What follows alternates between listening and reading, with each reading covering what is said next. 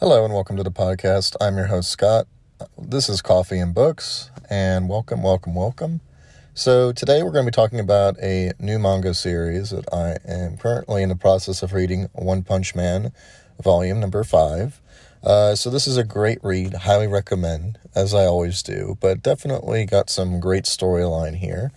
So, I'm going to read you a little bit of a brief introduction, and then we're going to get into talking a little bit more about the heroes and the characters. So, first off, this is a little introduction to kind of catch you up where we're at. A single man arose to face the evil threatening humankind. His name was Saitama. He became a hero for fun. Together with his pupil Genos, Saitama continues making modest contributions as a Class C hero.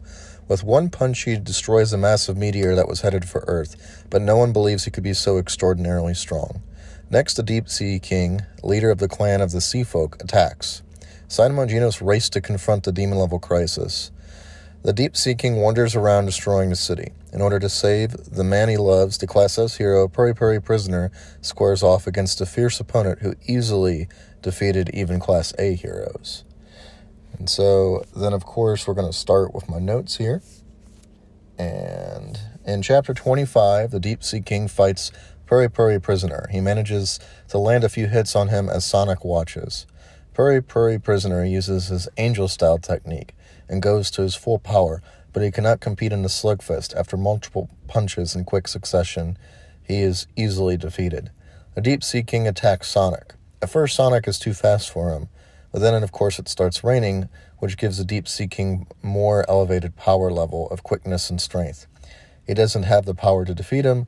Deep Sea King uses a snake attack to quickly strike against Sonic, but Sonic is able to dodge this by closing Deep Sea King's mouth quickly before it could do any damage.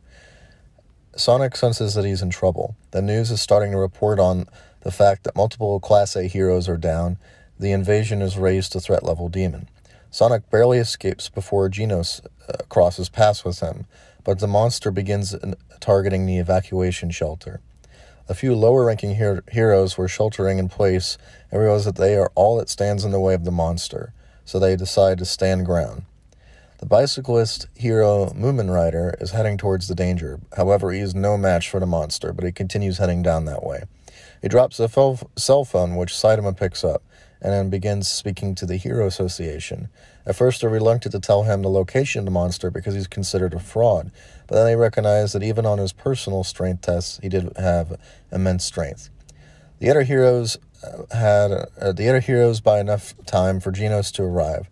However, he punches the monster through the stadium and everyone thinks they are saved, but the monster comes back and tears Genos apart.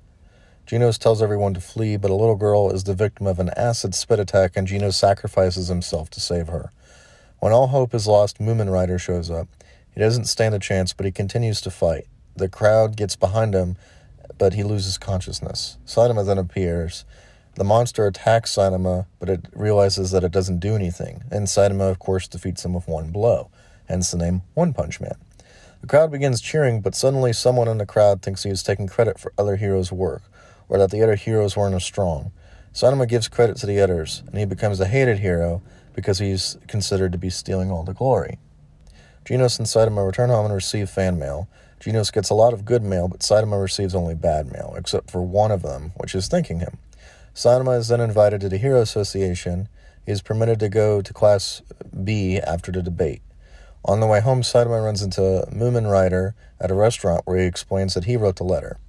In a bonus episode, Saitama is poor and doesn't have any money. He visits this bank where they tell him his account is inactive. On the way home, he defeats a monster and sees a soda he would like to try, but doesn't have any money.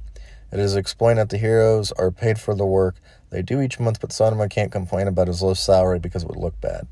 When he returns to the bank robbery, a boy, or when he turns to the bank, a robbery occurs and a boy is kidnapped in the exchange, and Saitama follows the robbers.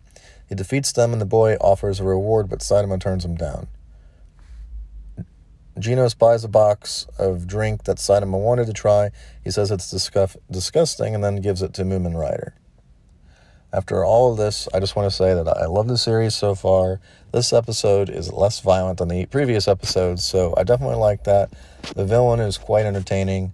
Um, I'm excited by the heroes' relationship with each other, specifically this new relationship, friendship that One Punch Man Saitama has with Mumen Rider. I want to see where that goes. Um, anyway, it's an exciting story arc, and uh, thank you for listening to my podcast today, of course. And if you enjoyed today's episode, please be sure to share it with a friend. Um, you can email me at scottbernstein16 at yahoo.com.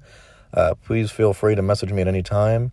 Um, like I said, the artwork is beautiful on this. I very much enjoy the different types of art styles. And in particular, I'm excited to see where the hero relationship with the people go in this novel series. All right. Thanks for listening.